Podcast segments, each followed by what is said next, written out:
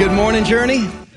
So we are four weeks away from Easter today as we speak, and I am really excited for Easter Journey this year for three reasons. One, I love Easter every year just because it's a time for our whole world to stop and really recognize and celebrate that Jesus rose from the dead. Two, because at our church we work really hard to make Easter a service you can bring friends to who don't know Jesus or maybe who are away from Jesus. And our whole purpose at Easter is not just to celebrate the resurrection, but to really give a clear invitation of who Jesus is, how to follow Jesus, and give people an opportunity to respond. And we've seen God honor that and bless that in the last few years in a really, really big way. But I think the reason I'm most excited is because of this month and what we're going to learn this month about Easter that hopefully will help you learn who Jesus is more than you've ever known who Jesus is in your life and will help you follow Jesus more than you've ever followed Jesus in your life. We're in a series called The Lamb.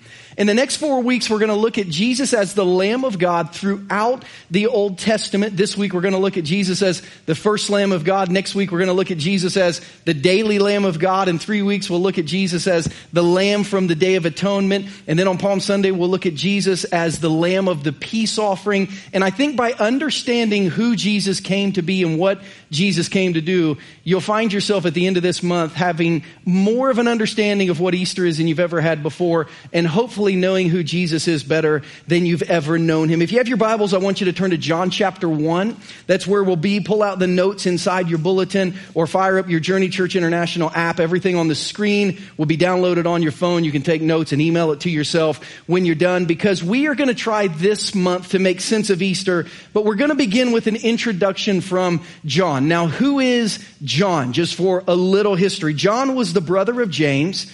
He was one of the first four disciples that Jesus called. Remember, he called two sets of brothers, Peter and Andrew, James and John. And James was one of the three disciples in Jesus' inner circle. Often Jesus would take three away from the twelve and kind of confide in him. John was one of those. John was the youngest of Jesus' disciples. Most scholars believe John became a disciple at 14 or 15. If you can think of a 14 or 15 year old, it's amazing that anything spiritually happened after Jesus left because that's pretty young. Most people think John may have been between 17 and 18 when Jesus died, but that also made him the longest living of Jesus' disciples, not just because of his age, but because of God's providence on his life so that he could write this book that bears his name that introduces us to Jesus in such a unique way. Four men wrote books about the life and ministry of Jesus. Matthew, Mark, Luke, and John. Matthew, Mark, and Luke are called in theology the synoptic gospels. If you think of the word synonym, it means the same. 90% of the content in Matthew, Mark, and Luke's books are the same. John wrote his book about 50 years after they did, which means he would have read them all, and after reading them, he would have thought they left some stuff out. So 90% of the book of John is different than anything else that was written about Jesus because one of his closest friends, his longest living friends, wanted to introduce us to the Jesus that maybe Matthew, Mark, and Luke left out a little bit. So we see John introducing us to Jesus in a very unique way. And here's what's hard to understand about this. John quotes John who introduces to Jesus. John the apostle who wrote the book is going to quote John the Baptist who was Jesus' cousin, six months older than Jesus. John the Apostle is going to quote what John the Baptist said about Jesus when he introduced him to the world. And here's how John wanted you to meet Jesus. John chapter 1, verse 29, only one verse today. Here's what it says. The next day, John the Baptist saw Jesus coming toward him, and he said, Look, look, there is the Lamb of God who takes away the sin of the world. Let's read it again. If you have your pen, I want you to circle or underline or highlight it if you're following along on your phone. The next day, John, that's John the Baptist, saw Jesus coming toward him, and he said, Look, the Lamb of God. I want you to circle that phrase, the Lamb of God. Look, the Lamb of God who takes away the sin of the world. Now, everyone who was there that day would have understood the magnitude of this statement. Look, it's the Lamb of God. Because John was talking to, we know his crowd included the Pharisees, the Sadducees, the teachers of the law, the Sanhedrin. You say, who is that? Basically the government elite of their day. This would have been the Washington DC elite, the Democrats or Republicans. They were trying to figure out what was going on. So they went to hear John, whose job was to tell people Jesus is coming. And they were there that day. And John introduces Jesus with the biggest statement that he could possibly make to those who would understand it. He said, look, there's the Lamb of God who takes away the sin of the world. They all understood what that me- meant, which is why many of them followed him every day for the next three years, because if he was really that, he was the most important person who ever lived. But a lot of us don't understand Jesus as the Lamb of God who takes away the sin of the world. And here's what I want to tell you. If you don't understand that statement about Jesus, you'll never understand Jesus like John understood Jesus. And if you don't understand Jesus like his disciples understood him, you'll never really be able to follow him the way that God wants you to. So until we understand Jesus' role as the Lamb of God, we can't fully grasp Christianity. Can we be Christians? Yes. Can we love Jesus? Yes. Can we experience the forgiveness of Jesus? Yes.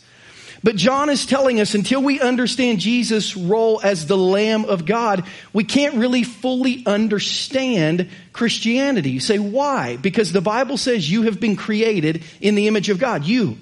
You have been created in the image of God. What does the image of God look like in humanity? Jesus. So if you want to see what your life looks like at its fullest, you have to really know who Jesus is so you can figure out how to become more like him. Why is this important to be more like Jesus? Because our goal this year for the people in our church, for those of you visiting, is this. We want you to experience times of refreshment spiritually this year.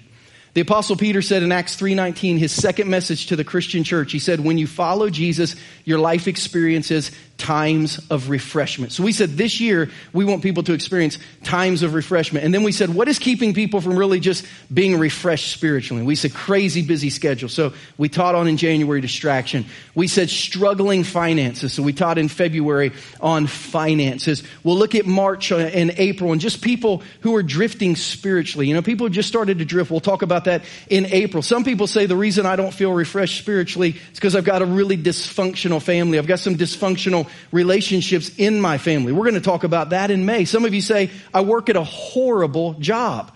We have a toxic work environment. My boss is crazy. We're going to talk about that this summer.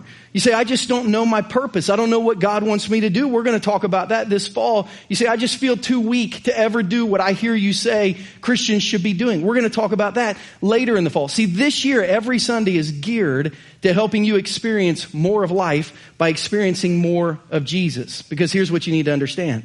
A good understanding of Jesus will give you the best understanding of yourself.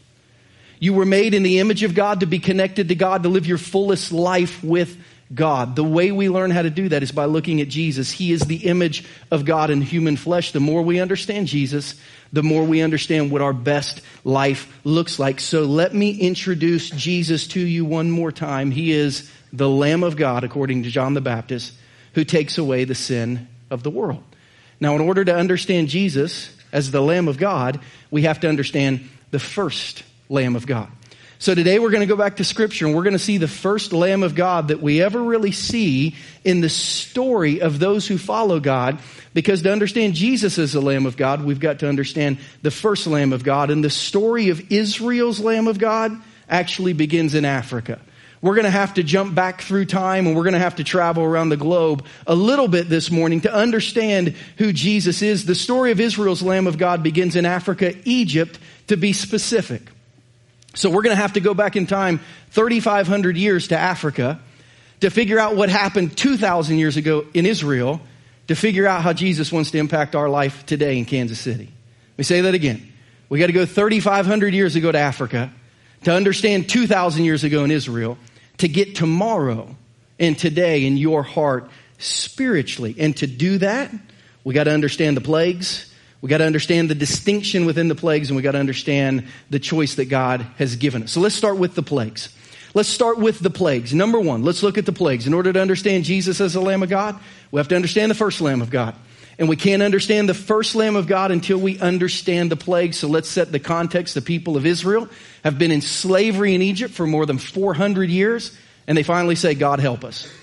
400 years they've been in slavery, and they said, God help us. So God says, okay and he calls a leader out of the people. His name is Moses. He tells Moses, you can get your brother Aaron to help you. And I'm going to send you guys to the king of Egypt equipped with the power of God through 10 plagues that will kind of come against Egypt. And Pharaoh at the end of these is going to let the Israelites go back home.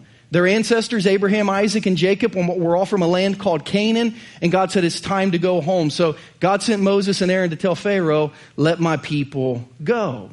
And when we look at the plagues in Egypt, we find they had a twofold purpose. One that I think is maybe a little less significant to you and I, and one that's very significant to those of us today who are trying to follow Jesus. What was the purpose of the plagues in Egypt? The less significant one, in my opinion, was to prove to Pharaoh and the people of Egypt that the God of Israel was more powerful than their false gods.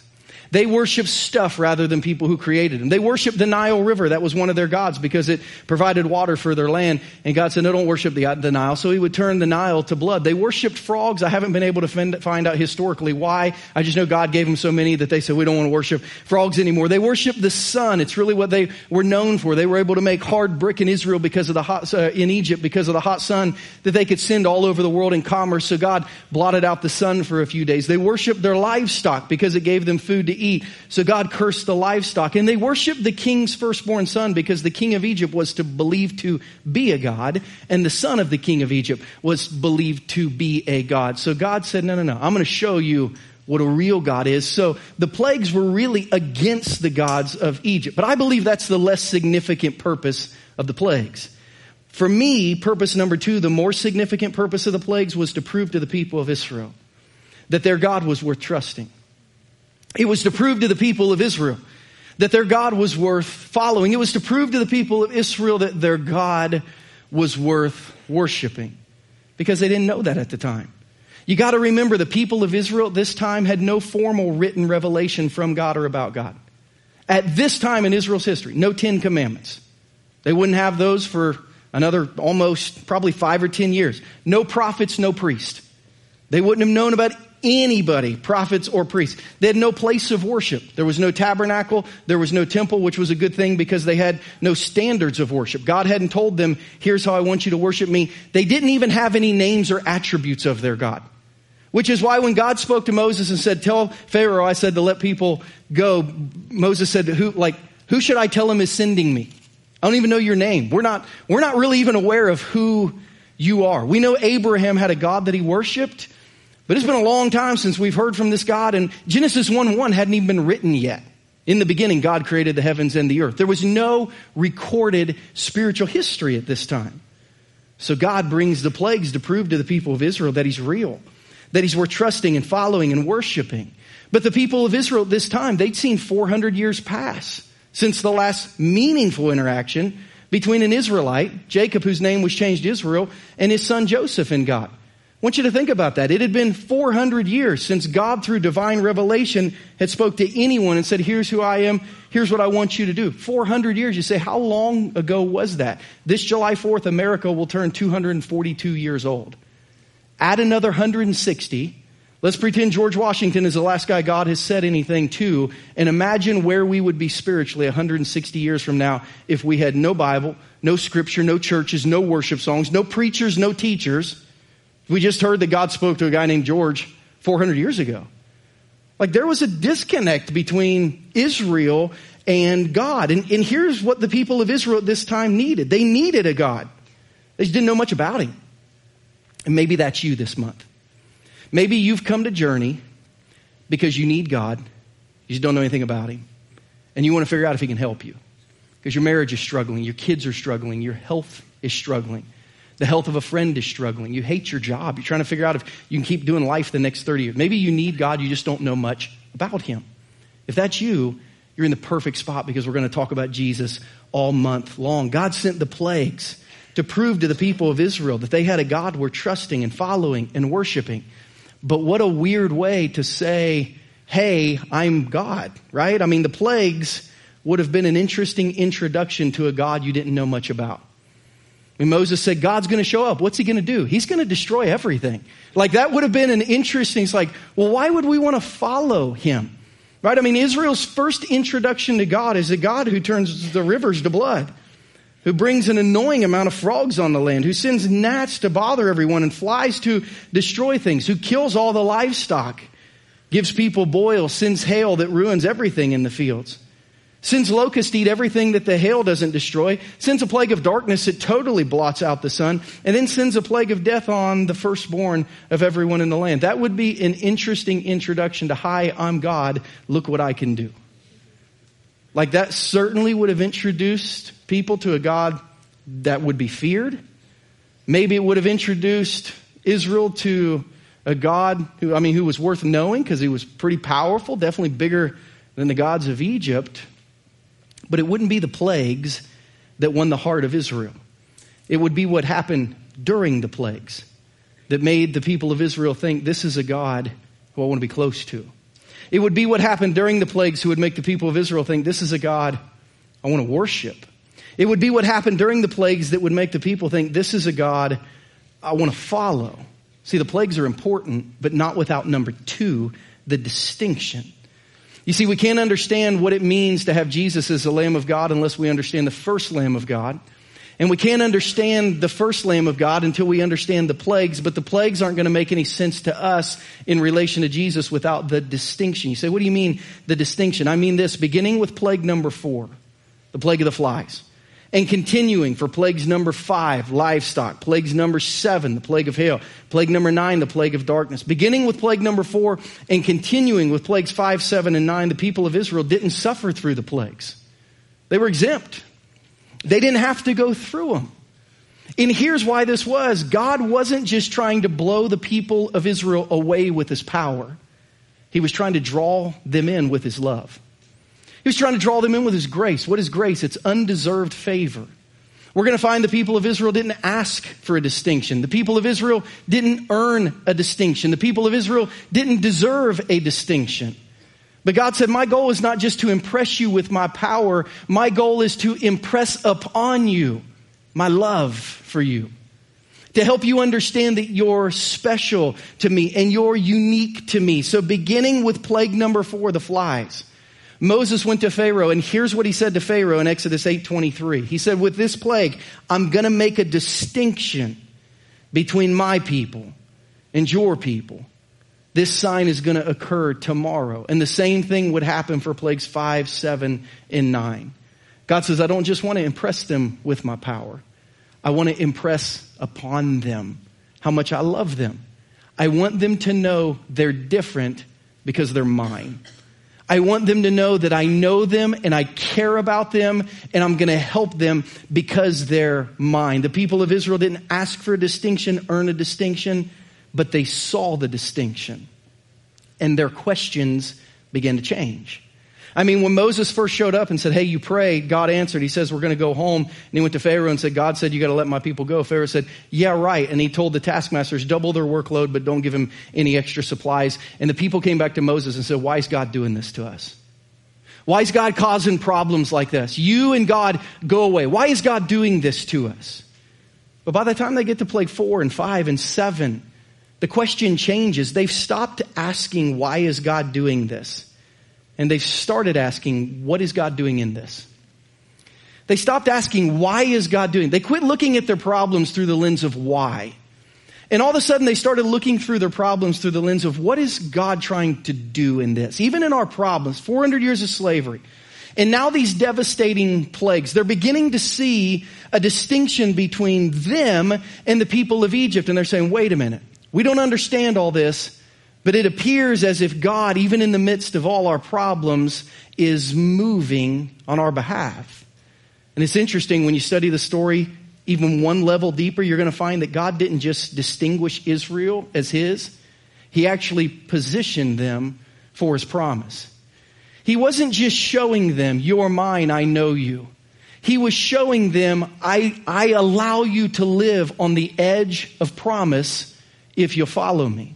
You know, when you go back 400 years before all of this happened, you see a man named Jacob with his family moving down to be with his second youngest son, a man named Joseph, who works for the, the king of Egypt. Um, and Joseph tells his dad, listen, Pharaoh wants to meet you. And when Pharaoh meets you, he's going to ask what our occupation is. Tell him we're shepherds. Tell him we're farmers. Tell him we work with the animals because those type of people are detestable to the Egyptians and he'll let you live in Goshen. That's where we want to be. Show the map if you would. So for 400 years, the people of Israel had lived in Egypt, but they had lived in Goshen. They had lived in northeast Egypt. Pharaoh told Jacob, you guys can live anywhere in Egypt that you want to, but we would prefer you live in Goshen. And Jacob says, great. Why is that important? Because Goshen is the spot in Egypt that is closest to the promised land. And when God knew it would be time for Israel to go, He wanted them living right on the border between their problems and their promise.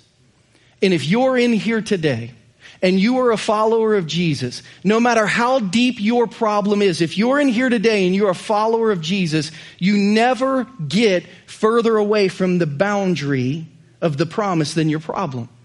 God always allows your problem to be right on the boundary of His promise. And if you will begin to follow Him, you'll begin to see God move on your behalf. I believe that with all my heart. So it's interesting, even in our problems. God positions us for quick access to the promise if we'll trust Him and if we'll follow Him. And if we'll just begin to walk forward in faith, we'll begin to see God moving. So what problems are you facing right now?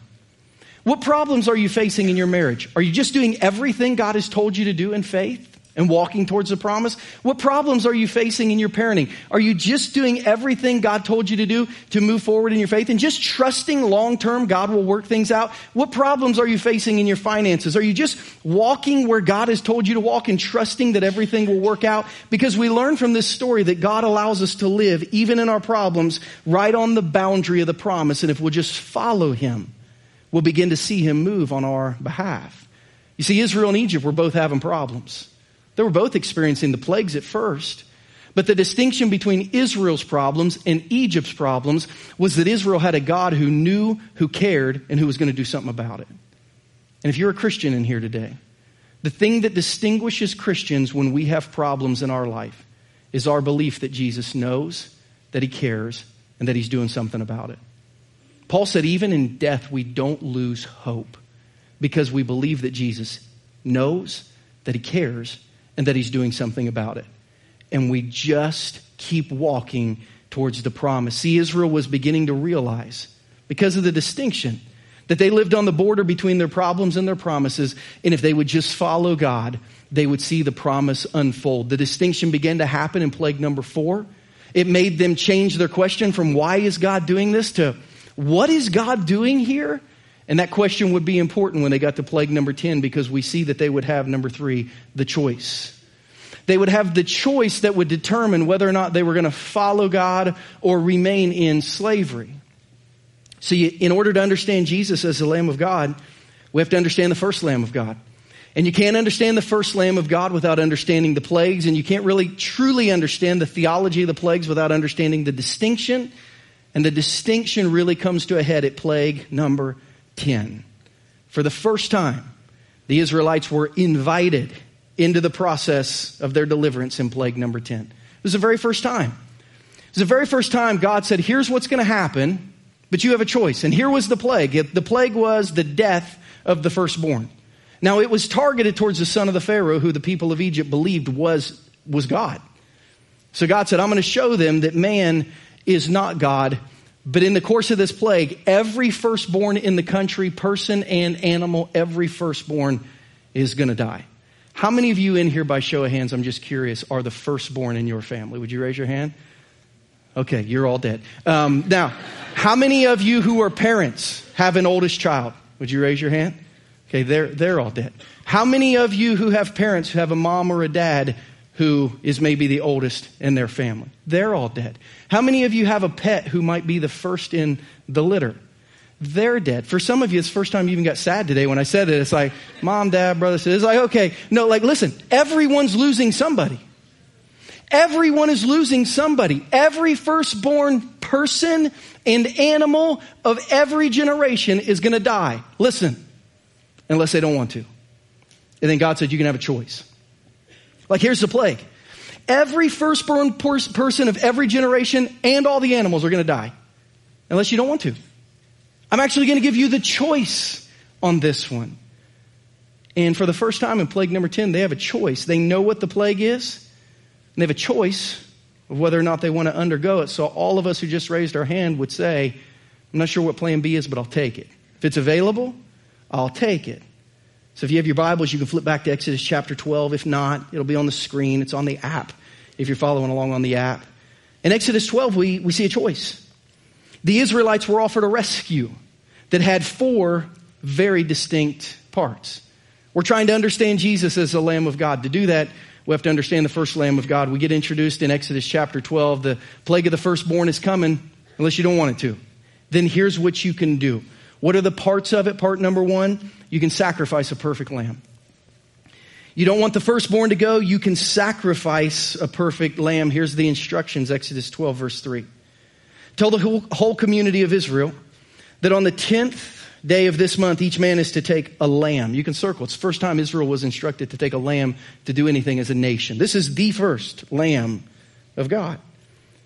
Tell the whole community of Israel that on the 10th day of this month, each man is to take a lamb for his family, one for each household. If any household's too small for a whole lamb, they must share one with their nearest neighbor, having taken into account the number of people there are. You are to determine the amount of lamb needed in accordance with what each person will eat. The animals you choose must be year old males without defect, and you may take care of them, you may take them from the sheep or the goats. Take care of them until the 14th day of the month when all the members of the community of Israel must slaughter them at twilight. Circle that word twilight, not because it's a cool movie with vampires, but because I'm going to teach you something spiritual about it in just a second. Twilight. The Israelites were said, here's the plague that's coming, but you don't have to do it. Well, what do we have to do? God says, I need you to, to sacrifice a perfect lamb. Now, why is this a sacrifice? Don't think in terms of because religious symbolism is sacrifice. They didn't have that then. Why is it a sacrifice? Because Israel, a generation of slaves, for the first time in their life is leaving their host home who's fed them. They're going to be traveling around the desert where they don't know if they have any food or any water. So God says, before you go, I want you to actually make your very best meal. And I want you to, to eat it before you go and to give a portion of it to me. That would be a sacrifice. To say, hey, we've just got a few things here to put in the cooler before we leave for our trip. And God says, no, I want you actually the very best one, the biggest amount of food want you to eat, eat that one before you go and just trust me. That would have been a sacrifice, but it's better than losing the firstborn. So people of Israel said, okay, um, what's next? The Israelites were offered a rescue if they would sacrifice a perfect lamb. But then there's a second part of that. God said, after you sacrifice the lamb, you're going to take the blood from that lamb and you're going to put it as a sign on your door. Part two would be the sign of blood on the door. Here's what this would symbolize that you were aware of the options and you chose a substitute.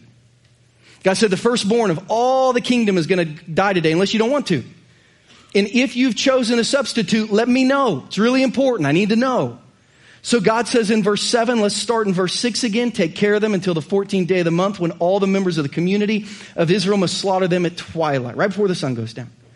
Then they are to take some of the blood and they are to put it on the sides and the tops of the door frames of the houses where they eat the lambs. God said, You can choose for a substitute to die. It can be a lamb, but you got to let me know.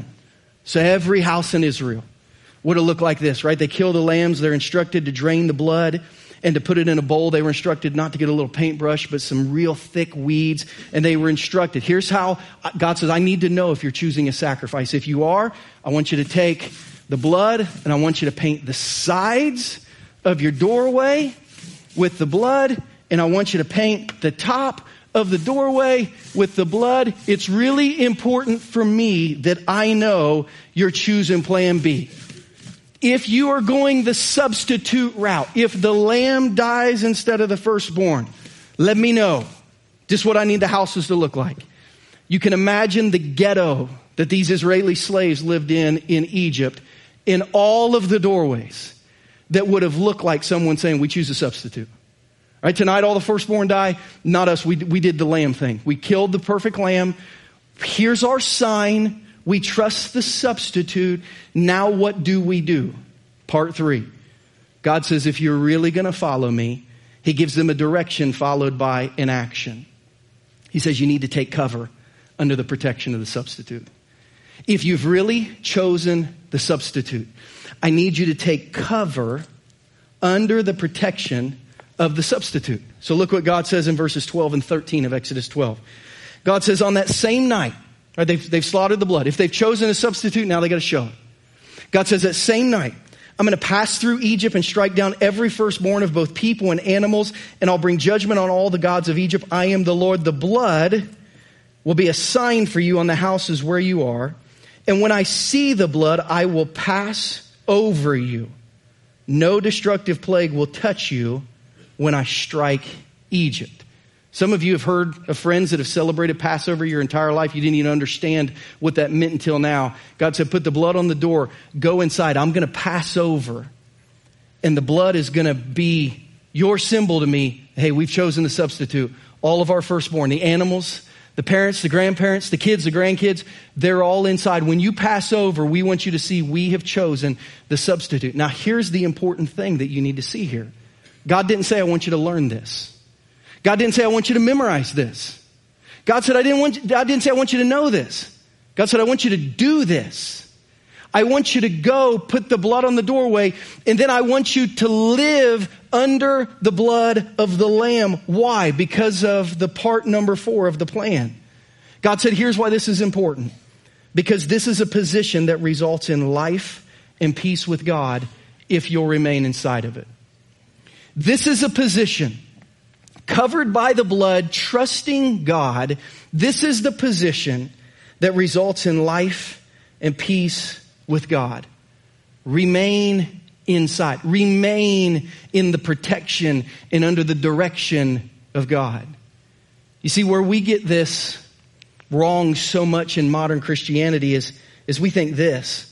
We think following Jesus is a step that you take at some point in life. But listen, Following Jesus is not a step you take, it's a place you stay. Following Jesus is not a decision that you made. It's like a past tense. It's a decision that you make every day to choose to live under the protection and the direction of the substitute whose life was taken in your place. That is what Christianity is. So this is what a life of relationship and worship looks like remaining in the protection under the direction of the Lord. So when we come to church on Sunday and we worship, we're stepping into the doorway of Passover. When we open our Bibles and we learn from the teaching of God's Word, we're stepping into the doorway. When we read our Bible on a daily basis, we're stepping into the doorway. When we listen to worship music on the way to work and back, we're stepping into the doorway. When we go to small group and talk about what Jesus is doing in our life, we're stepping into the doorway and we're remaining under the protection and the direction of our God. Sadly, so many Christians think that Christianity is like a is like a game of tag and it's like, okay, I got that. Now I'm going to move on with my life. And God says, no, no, no, no, no. Christianity is about remaining inside. Jesus would say in John 15, if I remain in you and you remain in me, if we stay together, he said, you're going to bear a lot of fruit and it's going to last. See, Christianity is not something you pass through on the way to your rest, the rest of your life. It's a place you remain because I'm trusting the substitute and what the Lamb did for me, I'm now going to live under His direction and under His protection every day. I'm going to live a life of worship under the Lamb of God. His name is Jesus. And John the Baptist introduced him this way Look, there he is. It's the Lamb of God who takes away the sin of the world if they want him to. You see, in order to understand Jesus is the Lamb of God, we have to understand the first Lamb of God. But when we look at the first Lamb of God and we look at Jesus, it's like, that's Him. Right? I mean, Jesus is the only thing that can rescue us from the curse of death, just like the Passover Lamb. Jesus is the perfect Lamb. He was specifically chosen as a sacrifice, just like the Passover Lamb. Jesus was sacrificed. How about this? And He was removed from the cross at twilight on the night Passover began, just like the Passover lamb. Jesus died as a substitute for us, just like the Passover lamb. Jesus said his blood would serve as a covenant or a contract between us and God if we placed it over our hearts as a sign of our faith in God, just like the Passover lamb. Jesus would die without any of his bones being broken, just like the Passover lamb. And Jesus said if we remained in him, that his love would remain in us and it would connect us with life in God, just like the Passover lamb. So, what's your walk look like this week? I mean, are you aware of this step spiritually in your past, or do you live under and from the Lamb of God? You remain in Him every day. You live under His protection, you live under His direction, and even in your problems, you just keep walking towards the promise because you just trust and believe enough that his options are always the best. Jesus is the Lamb of God who takes away the sin of the world. And if we remain in him, in our relationship with him, we experience the life that God wants us to have. Would you pray with me? And with every head bowed and every eye closed, let me ask you a question today. Your, your head's bowed, your eyes are closed, but I hope your heart's open. I hope your ears are open. What problem are you facing right now that trusting God and following God could actually result in a promise if you would just do that? Would you just answer that right now in your heart? Not out loud, but just kind of where you are. What problem are you facing right now? That is a problem that literally borders on the promise if you would just trust God and follow Him. What problem are you facing that makes you feel like you're alone. When the reality is the difference between Christians and those who don't know Jesus is we believe Jesus. He knows and he cares and he's working. And he uses everything in our lives for good. Even the things he doesn't cause, he uses to work together for our good. So maybe we need to quit asking, why is God doing this? And maybe we need to start asking, what is God doing in this? If you're here today and you've got some problems, you've been wondering where God is, would you change your prayer this morning? Heads are bowed and eyes are closed, but if you're in here and you've had some problems, would you maybe for the first time just say a prayer that goes something like this God, what are you doing in this? God, what do you want me to see? God, what do you want me to know? God, how are you shaping this for my good? It doesn't feel real good right now, but I am a Christian. And that means there's a distinction in my problems because I believe you know, and I believe you care, and I believe you're working. Would you change the question and begin to ask God, what are you doing in this? Would you begin to follow him across the border from your problem into his promises? So you might inherit the blessings that he's had reserved for you since the creation of the world? Would you consider doing that today and this week? And then every time you have a problem, would you remember there's a distinction in your problems? Jesus knows, Jesus cares. Jesus is doing something about it if you'll follow him. With head still bowed and eyes still closed, let me let me change a question for a minute. Are you remaining in the shadow and in the presence of Jesus? Do you live life under the doorway of sacrifice, of substitution, of salvation? Have you realized that Christianity is not a step that you take, but a place that you live that is protected and directed by God? Is Sunday the only time that you spend time in the doorway, or do you do it every day? Do you do it on the way to work? Do you do it in your small group? Do you just mentally, from time to time, just think about God and His protection and His direction? Because if not, maybe this Easter season is the time to recommit, the time to return to the house, not, not our church, but the place in your relationship with Jesus that is protected and directed, living under the blood of the substitute the perfect Lamb of God that takes away your sin and brings peace with God to your life. If you strayed from the doorway, would you maybe, if God's been speaking to your heart, just recommit to live there more this week than you did last week? To have a visual in your mind of every time you open your Bible, every time you reflect on that worship music, every time you read that devotional book, every time you share a verse with somebody, every time you pray over a meal, would you see that doorway just come over your life? Would you remember that you're protected and directed by God? God, today we thank you for Jesus, the Lamb of God, who takes away the sin of the world. Help us this month by learning what that means in all its different spiritual areas to know you better because, Lord, a good understanding of Jesus gives us the best understanding of ourselves. And, Lord, help us not just to be shaped, but, Lord, to really become like Jesus, created in the image of God. Lord, to do good works for God that He prepared for since the beginning of time. Let our church be filled with people who look like Jesus because of our understanding of the Lamb of God and what it means to us. We love you. And God, we ask these things in Jesus' name this morning. And everyone said, Amen.